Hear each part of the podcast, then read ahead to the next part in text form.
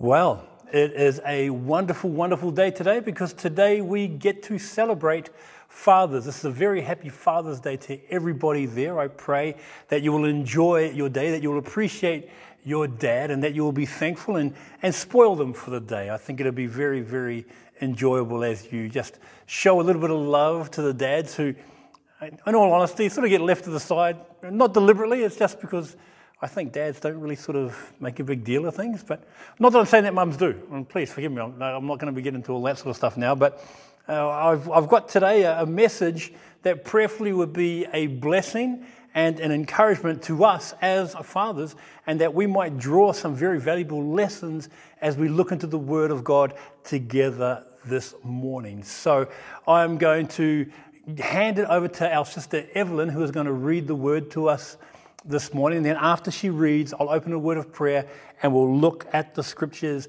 together. So if you have your Bibles, turn to Luke chapter one. That is Luke chapter one. And Evelyn is going to read a couple of passages from that chapter for us. Over to you, Evelyn. Reading from the H C S B, Luke chapter one, verse five to thirteen. In the days of King Herod of Judea, there was a priest of Abijah's division named Zechariah. His wife was from the daughters of Aaron, and her name was Elizabeth. Both were righteous in God's sight, living without blame according to all the commands and requirements of the Lord. But they had no children because Elizabeth could not conceive, and both of them were well along in years. When his division was on duty and he was serving as priest before God, it happened that he was chosen by lot, according to the custom of the priesthood, to enter the sanctuary of the Lord and burn incense. At the hour of incense, the whole assembly of the people was praying outside. An angel of the Lord appeared to him, standing to the right of the altar of incense. When Zechariah saw him, he was startled and overcome with fear. But the angel said to him, "Do not be afraid, Zechariah, because your prayer has been heard. Your wife Elizabeth will bear you a son, and you will name him John." Verses fifty-seven to sixty-six. Now the time had come for Elizabeth to give birth, and she had a son. Then her neighbors and relatives heard that the Lord had shown her his great mercy, and they rejoiced with her. When they came to circumcise the child on the eighth day, they were going to name him Zechariah after his father. But his mother responded, "No, he will be called John." Then they said to her, "None of your relatives has that name." So they motioned to his father to find out what he wanted him to be called. He asked for a writing tablet and wrote, "His name is John." And they were all amazed. Immediately his mouth was opened and his tongue set free, and he began to speak, praising God. Fear came on all those who lived around them, and all these things were being talked about throughout the hill country of Judea. All who heard about him took it to heart, saying, "What then will this child become?" For indeed the Lord's hand was with him. Thank you very much for that, Evelyn, for taking the time to do that for us. If you just want to bow your heads and join me in a word of prayer, let's pray. Father, we thank you so much that we get to celebrate dads today. We thank you so much that you are our Heavenly Father and that you are always ever present with us, that you're always sensitive to our needs, and that you're always involved with us, shaping us, and moulding us. And so now as we look into your word, we ask that by your grace you will minister to each of our hearts, that you might draw us closer to yourself, and that you might continue the work of the Holy Spirit to change us from the inside out. Please use me to speak clearly your truth now. In Jesus' name we pray.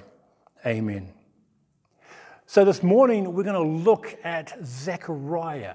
And from this example of Zechariah and his journey of becoming a dad, prayerfully, we will take out three very practical truths that apply to us as dads. So if you look at Luke chapter one, this is what I'd like to start off with, is that of a positive portrayal, a positive portrayal. The picture of Zechariah is, I think, a very accurate portrayal of what we can be as dads, what we can be as men, what we can be as Christians in general. And that is due to the insights that we are given in this chapter. For example, I read of Zechariah's heritage and role in verse five. I read that he is a priest, that he's named Zechariah, obviously, about his wife Elizabeth. I read how both of them were part of the tribe of Levi as they were both descendants of Aaron. Likewise, for you and I, as Christians, we are in Christ a part of his royal priesthood, a part of his family and born again into the household of God. We are now partakers of a divine heritage and a heavenly calling. You look at First Peter chapter two, verse nine, and Ephesians chapter two, verse nineteen, that indicate those things. As you continue to read in chapter one, you also read of their testimony as a couple. In verse six, you read how both of them were righteous in God's sight, that they were observing all of the Lord's commands, and that in God's decrees they were blameless. Once again, in like manner, we as his priests, we endeavor to live lives blamelessly as we wait for the return of the Lord Jesus.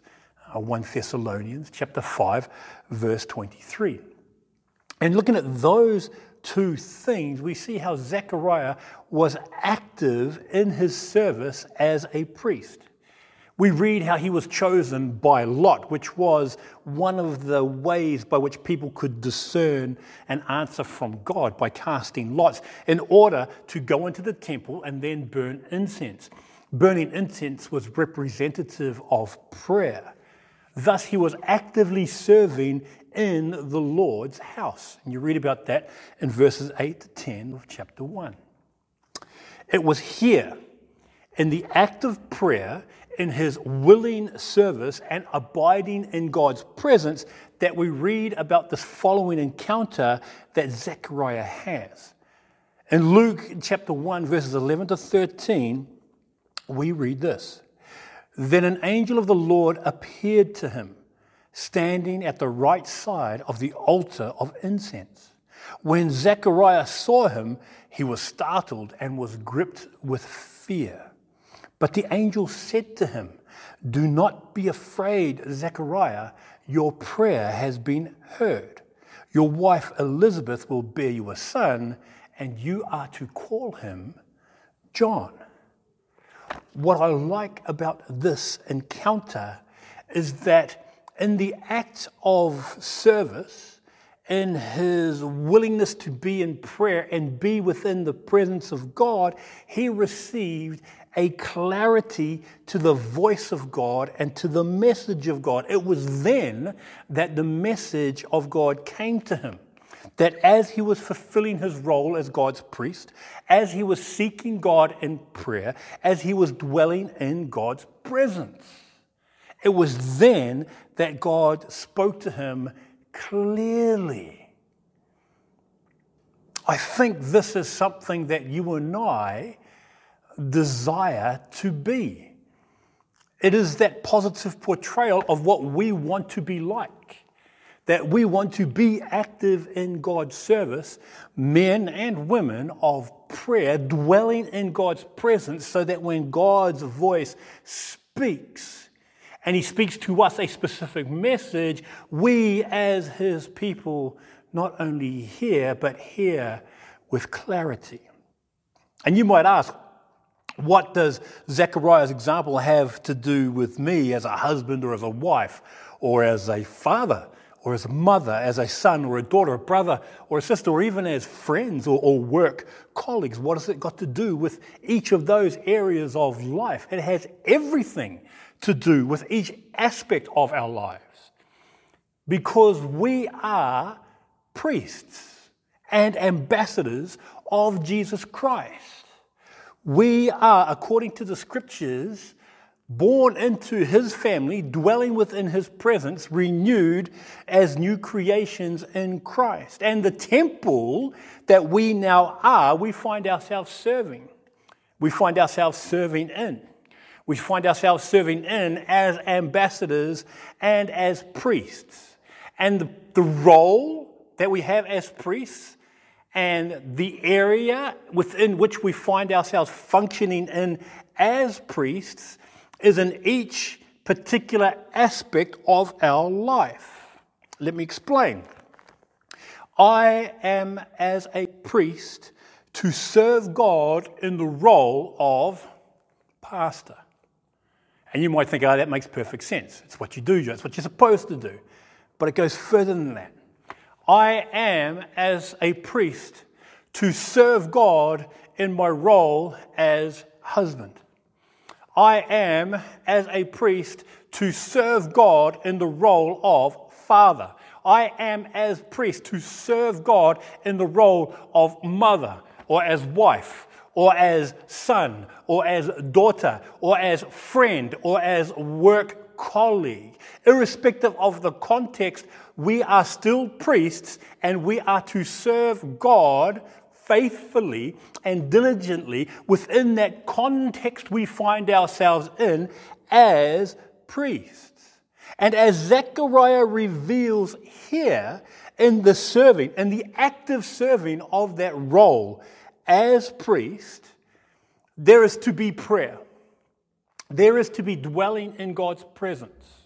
And in prayer and in dwelling in God's presence, as you serve God in that role, whether it be dad or mum, et cetera, et cetera, as I referred to before, it is then that we hear from God and receive from Him His message with clarity.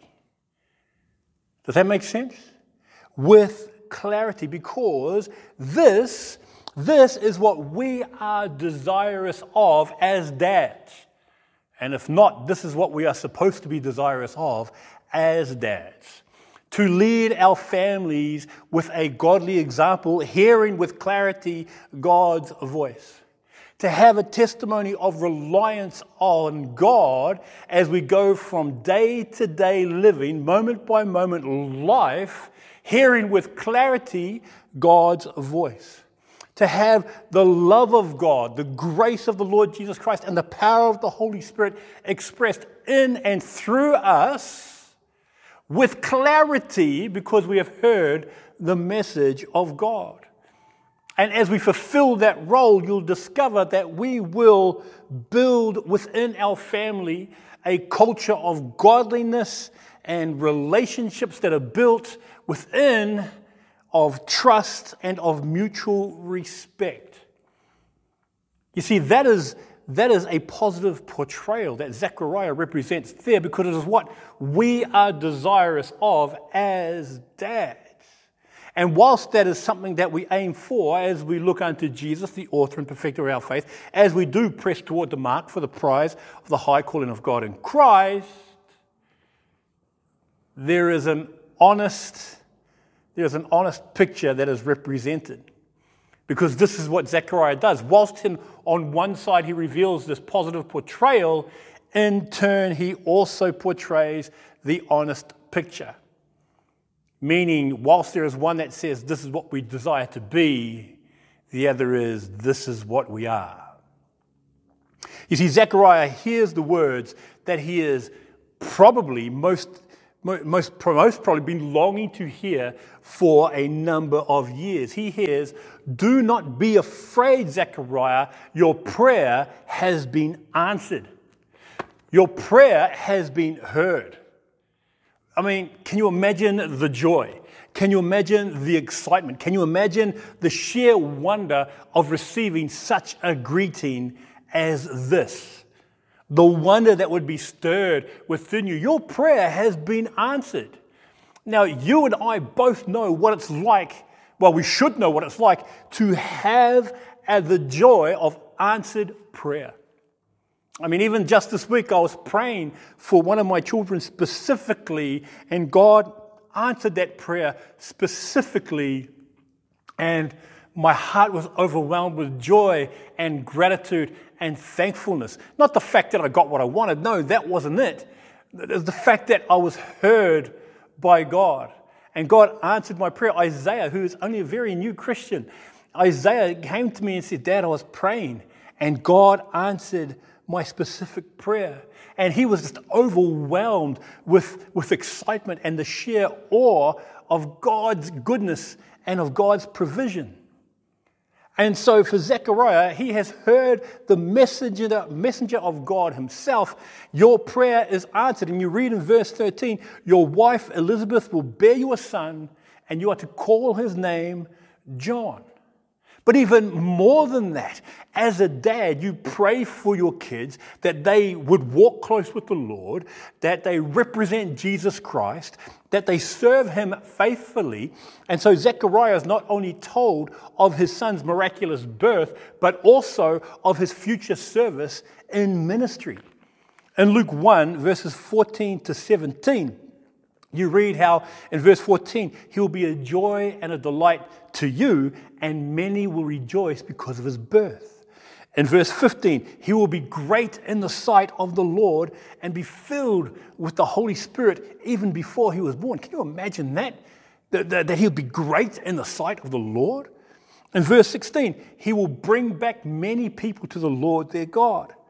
And in verse seventeen, we read, he will go in the spirit and power of Elijah to turn the hearts of the parents to their children and to the disobedient to the wisdom of the righteous, and to make ready a people prepared for the Lord. Can you imagine being told that that is what's in store for your son from the voice of God himself? Not that this exempted Zechariah from fulfilling his role, but he is given just a, a massive outline, as prophetic word as to how his son and what role his son is going to play in the lives of his people. As a father, you couldn't desire more for your children. To have an endorsement such as this would be amazing. That, that as a father, you hear all the stuff about God. Now, now we, we think about this for a second. That same endorsement has been given to you and I as dads. That same endorsement of being able to, to invest into your children's lives so that they become like a John and represent Jesus Christ faithfully. Because as a parent, we experience the joy of having the privilege to lead them to Jesus Christ.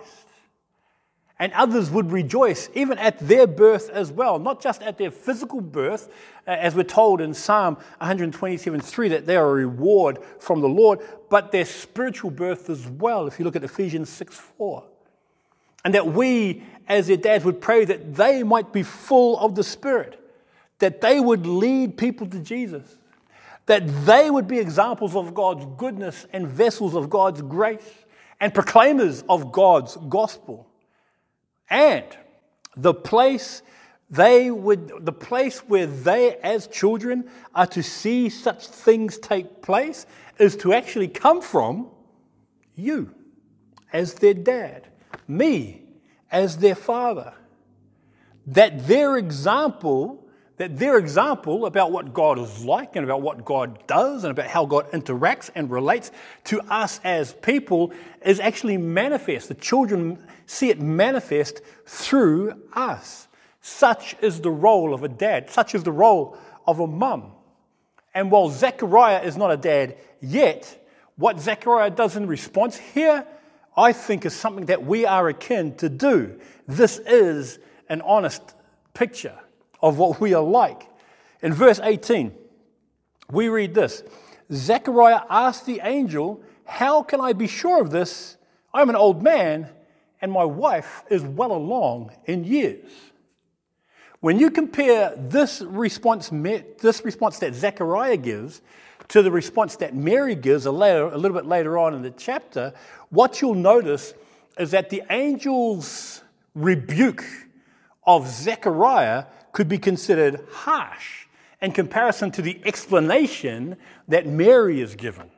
We read in verse nineteen, the angel said to him, I am Gabriel. I stand in the presence of God, and I have been sent to speak to you and to tell you this good news. Verse twenty, and now you will be silent and not able to speak until the day this happens, because you did not believe my words, which will come true at the appointed time. Now, the angel is not showing favoritism. The angel is not being sexist, nor is the angel uh, mansplaining, as some people like to label it. The fact is this. Zechariah is a priest. Remember his role? He was a priest. He served in the temple. He is a Levite that knows the scriptures. He is knowledgeable in the miraculous dealings of God in his people's history. And he is personally accessible to the fact that God has performed, up to this point, five miracle births in the past. Five miracle births where the barren womb was overcome, where age was overcome, and how God was able to do that five separate times that he would have known about, that he should have known about, that how with God there is nothing that is impossible. The likes of Genesis twenty-one, when Abraham and Sarah give birth to Isaac. We have Genesis twenty-five, where Isaac and Rebekah give birth to Jacob. We have Genesis thirty, where Jacob and Rachel give birth to Joseph. We have Judges thirteen, where Manoah and his wife give birth to Samson. And we have First Samuel one, where Elkanah and Hannah give birth to Samuel. Ecclesiastes speaks to the truth that with much knowledge comes much sorrow. And Zechariah's actions here manifest this truth. That for all he knew, he allowed the circumstance to block out what he knew about God. With, with all the human la- limitations, with his wife's barrenness, with their age, he allowed the, circ- uh, the, the he allowed those limitations to overshadow the bigness of God. He is the God of wonders, with whom nothing is impossible, and by whom all things are overcome. I mean, think about this for a second. Just think about it for a second.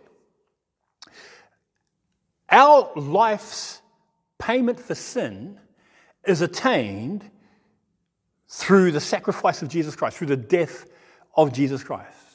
Our life eternal is secured through the resurrection of Jesus Christ. Our life's newness is enabled via the Holy Spirit's dwelling.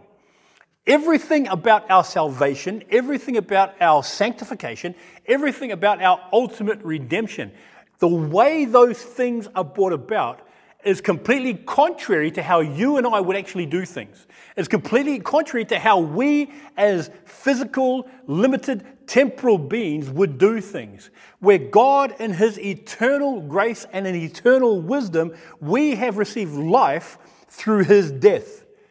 That our acceptance was through Christ's rejection, that our confidence comes through his humiliation, that our boldness comes through his submission, that our newness is granted through his surrender. This, this is the beauty of the gospel. This is the gospel that radiates the greatness of Jesus Christ. And I think I think what blocks our view, I think what puts us in the same boat as Zechariah, is that we are brought to this point of forgetfulness in, in our own lives as Christians. We are brought to this point of forgetfulness because we, we one, we, we lack genuine knowledge. Now, when I say genuine knowledge, I'm talking about knowledge that transforms the mind and the heart. I'm talking about divine wisdom, divine knowledge that impresses upon the soul and the spirit takes to, to carve away. Now, I'm talking about how the, the knowledge of God that, that can't help but humble you before the greatness of who he is. I'm talking about that genuine knowledge. We know words. We know information. We know things. We know platitudes. We know various things like this. But to have genuine knowledge of the Word of God that he takes and renews and transforms our minds, wow, I think there's a lack of that. Even in my own life, there's a lack of that. That's one thing. And then two, there's a lack of real life experience. When I say real life experience, I'm talking about when that knowledge, that knowledge goes and is actually acted out and lived out practically. That we find how, how God does supply all our need according to his riches and glory in Christ Jesus. That we find out how he gives us the right words to say, that the Holy Spirit gives us the right words to say, that we're not supposed to take thought. That the Word of God, the Word of God who says that if we seek first his kingdom, that all other things will be added to him. I think we lack that real life experience. The reality of God, of God's Word. And because there's this lack of genuine knowledge, and this lack of real life experience, when I say real life, I mean spiritual life, real spiritual life experience, then that places us in a position of, of, of limited vision and limited courage. Limited vision and limited courage. It's where the confidence, or sorry, not the, the, the, the boldness, the boldness of running toward Goliath is replaced by standing on the sidelines and shaking your boots, being a spectator. Uh, the confidence of standing upon the promises of God in obedience is withdraws and becomes a bowing to an idol when the music starts to play. It is it is the the the, the willingness the willingness to adhere to to Jesus' testimony and to be bold and, and to see revival take place is replaced with, say, running away from God's call on your life.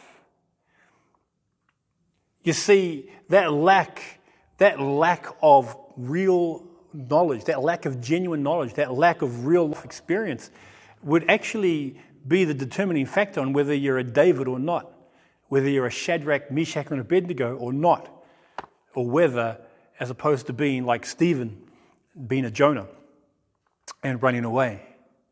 Such is the failure we can have. Um, such is the failure that we may even be experiencing now. But what Zechariah does in his rebuke from the Lord and his disciplining from the Lord is what we too can do and continue to do as we walk with Jesus.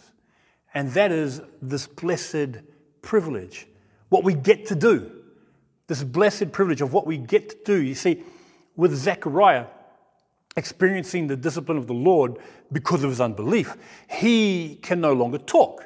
And when he comes out of the of the temple, people know something is up because he's not been able to speak. We read in verse twenty-two. Okay, so he goes home, and five months later, his wife is with child. We read that in verse twenty-three, and it points to this points to the blessed privilege that Zechariah gets to do, and is revealed in what he does at the naming of his son. Now, biblical names always have great thought and meaning given to them, uh, whether it be like Ichabod, whose glory, the glory had departed, which was in relation uh, in the days of Ezekiel. Whether it be the likes of, say, Moses, who was drawn from the water. Whether it be Joseph, which means to add to, being uh, the, the child of, of Jacob in his old age. So there are names that often have great meaning to them. It's much like how my all my brothers and my sister, we all named after family members. Um, there's always a family connection there. And I have my name, one of my brothers gave my name to one of my nephews as well. He's, he's a great kid, by the way. Um, good looking too. Okay, but when Zechariah comes to name his son, it is very common for somebody to be named in the family. Elizabeth says, no, his name is to be John. They're going to say, we'll name him Zechariah after his dad. She says, no, we'll name him after his dad. Um, and, sorry, let me let me catch my breath. The people say, let's name him after Zechariah after his dad. Elizabeth says, no, we're going to name him John. In verse sixty-one, we read, there is no one among your relatives named that, or who has that name. And so they go to Zechariah. Zechariah writes it down and confirms his wife's statement that John is to be his name. Now, this is what I like about Zechariah's example.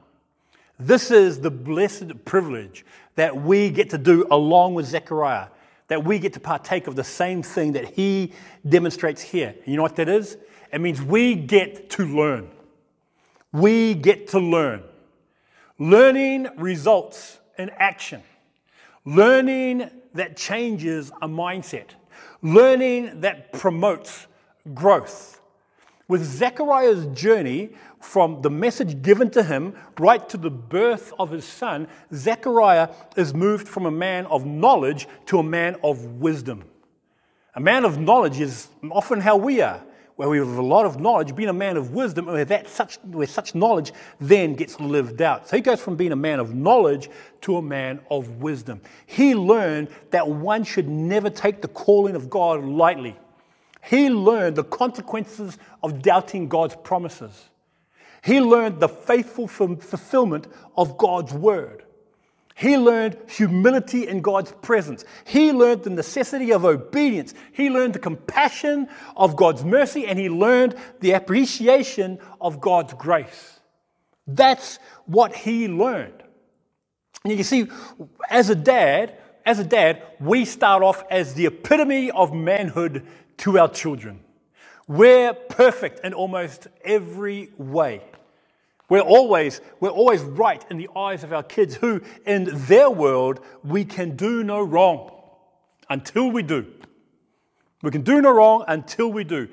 Broken promises, lost tempers, unfair judgments, unreasonable expectations, hurtful words, and damaging expressions slowly erode that view that our children have of us, and the harsh reality of our own sinfulness comes to the forefront. And because there is this dual persona of like the, to, right in front of our children, this dual persona in front of our children of the church dad versus the home dad, there can be a pushing away from God of them. We can push them away from God in our conduct instead of drawing them closer. But like Zechariah, we can learn. You know what that's called? Repentance. Repentance. That when we when we when we make broken promises, we repent, and we repent before our kids. When we make when we lose our tempers, that we repent. We repent before our kids. When we do unfair judgments, we repent and acknowledge those unfair judgments. That when we have unreasonable expectations, we repent of those unreasonable expectations. When we say hurtful words, when we when we have those, those damaging expressions, we repent of such things before God and before our kids or before our wife or before whoever it may be, for the glory of God the Father and for the establishment of our weakness, knowing that in our weakness Christ is strong, and our family sees that. We can learn. We can learn to be dependent on the Lord, trusting Him, even though we don't have all the answers.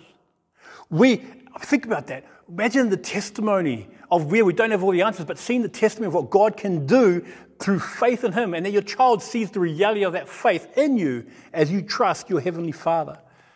We can learn to be men of prayer, praying for the spiritual welfare of our children, of our wives, of our whole families. We can learn to be men of the word, governed, having our minds renewed and our lives conformed to Jesus. We, we can learn to be men of the Spirit, governed by His heart as He leads us into all truth. We can learn.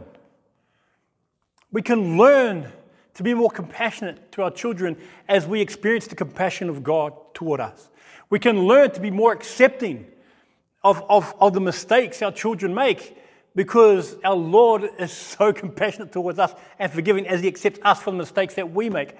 We, we can learn. We can learn to submit to our Heavenly Father and call, sorry, uh, we can learn to submit to our Heavenly Father and the call on our lives to raise up our child in the way he should go, so that when he is old, he will not depart from it. We can learn to be men of our word and men of consistency, that we don't exasperate or frustrate our children. Consistency is a very important thing. We can learn to love our wives as Christ loved the church and gave Himself for her, so that the children will see that dad loves mum and they're secure in that relationship. You see, this is the blessing of the picture Zechariah gives us. That yes, yes, there is the positive portrayal of what we desire to be. Men of prayer, men of active service, men, men sensitive to the voice of God, so that we might, ought, might hear with clarity His message toward us, in turn have that message demonstrated and expressed towards those within our homes. We can learn. Yes, we have that, that honest picture of yes, though we do fail. Yes, we do desire this for our children, and we do fail. But in that failure, we have this blessed privilege that we can learn. we can learn to be more dependent upon him, that we can be ever learning and, and growing in the knowledge of Jesus Christ, ever growing in our relationship with him, ever developing the intimacy that we have with him and with each other to the glory of God the Father. Yeah, we can learn. Then when we learn, we can sing a song of praise that Zechariah sings, and that we, as we sing with him, are able to celebrate what God has done in us, with us, and through us. Because we read of his song, I've changed it a little bit just to make it more personal, but we read in verse sixty-eight, "Praise be to the Lord, the God of Israel, because he has come to us and redeemed us. He has raised up a horn of salvation for us in the house of his servant David, as he said through his prophets of long ago. Salvation from our enemies and from the hand of all who hate us, to show mercy to our ancestors and to remember his holy covenant, the oath he swore to our father Abraham, to rescue us from the hand of our enemies and to enable us to serve him without fear in holiness and righteousness before him all our days." This is the praise we get to sing as, yes, whilst we have something to aim for, that positive portrayal, and while we have that honest picture of where we do fail, we do have the blessed privilege to learn, to learn and to, to be ever learning, ever learning. Finish on this one thought. I pray that whilst we are ever learning, that we don't suffer the condemnation that Paul refers to within the scriptures, that we are ever learning but never coming to the knowledge of the truth. May that not be a reality for us, that whilst we are ever learning, we'll be ever learning for the glory of God, ever learning as we are transformed, ever learning as we are renewed, ever learning as we walk in the newness of life as being the sons and daughters of God. So with that, happy Father's Day, gentlemen. I implore you, I beseech you, stand strong in the Lord, walk close in his presence, rest well in his grace, to the glory of God the Father. I'm going to close in a word of prayer, and then we're going to finish with a little Father's Day message that's been put together for us. Let's pray. Heavenly Father, we thank you so much for the example of Zechariah, and I pray that we have learned something today that will impress upon our hearts our necessity of what to aim for, that we might press toward the mark for the prize of the high calling of God in Christ Jesus, that we might have our eyes ever focused toward you. And whilst we have this positive portrayal to aim for, aim for, I do recognize that we do fail. But I thank you for the grace and for the mercy that allows us to be learning, to learn from your Spirit, to learn from your word, to learn from the lives of the people that you have placed within each of our lives. And so I ask for you to dismiss us now, and I thank you for the privilege to be called a father. And I pray that we will exemplify the love of our Heavenly Father to those around us. Father, we commit ourselves to you now and ask you to dismiss us.